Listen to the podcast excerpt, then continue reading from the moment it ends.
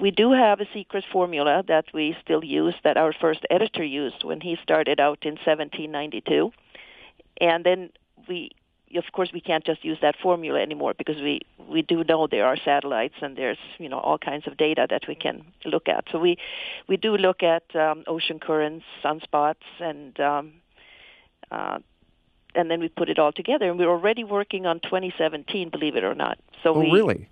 The minute one almanac goes to print, we start working on the next one. So, what can we expect uh, this winter uh, here in the Lower Lakes region? Mm, well, it's going to be colder than normal, but oh, goody! Uh, that's that's what I wanted to hear.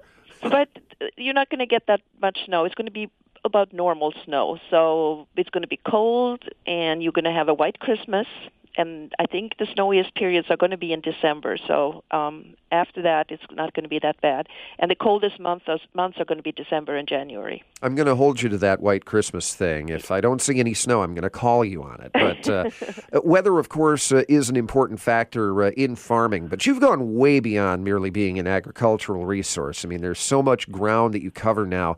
Uh, I mean, you can really nerd out on some of the stuff that's in the almanac. Uh, one of the more interesting articles uh, in this year's edition exposes how your kitchen may be trying to kill you. I, have always had a, a sneaking suspicion that I take my life in my hands every time I go in there.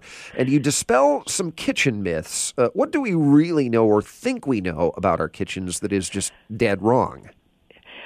Well, um, you know, the one thing that's really bad is the kitchen sponge.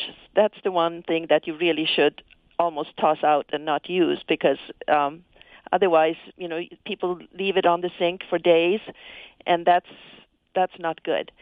And then also, um, uh, you know, people say if you drop the food, food on the floor and the five second rule, that's not true. You know, you should not pick up something that fell to the floor and use it. You should talk to my wife about that because oh, really? that's what I say. I mean, if it drops on the floor, I don't care if it's down there for a millisecond. I'm not touching it. Yeah. Um, and then, uh, you know, people throw out a lot of food that they think have gone bad in the refrigerator. It says, you know, the sell by date and people think, okay, that's the date that you know I can't use this yogurt anymore, so I'll toss it out. See, now that's but, where I am. I'm one of those people, so I'm wrong there. Yeah, but you actually can use that. It's it's the use by date that you should look at, but the sell by date is for the stores. That's ah. for inventory purposes. So. Uh, you can, you can eat that yogurt if it's two days past. Anything you wanted to add, uh, Marianne?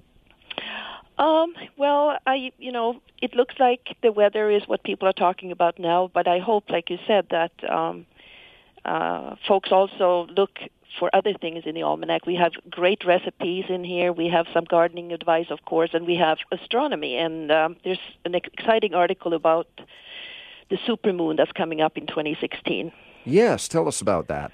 Well, um, that's the supermoon is in November 2016, and that's when the moon comes closest to the Earth, and it, it's going to look really, really big in the sky.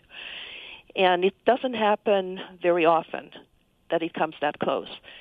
So you should mark that on your calendars. It's going to be pretty spectacular.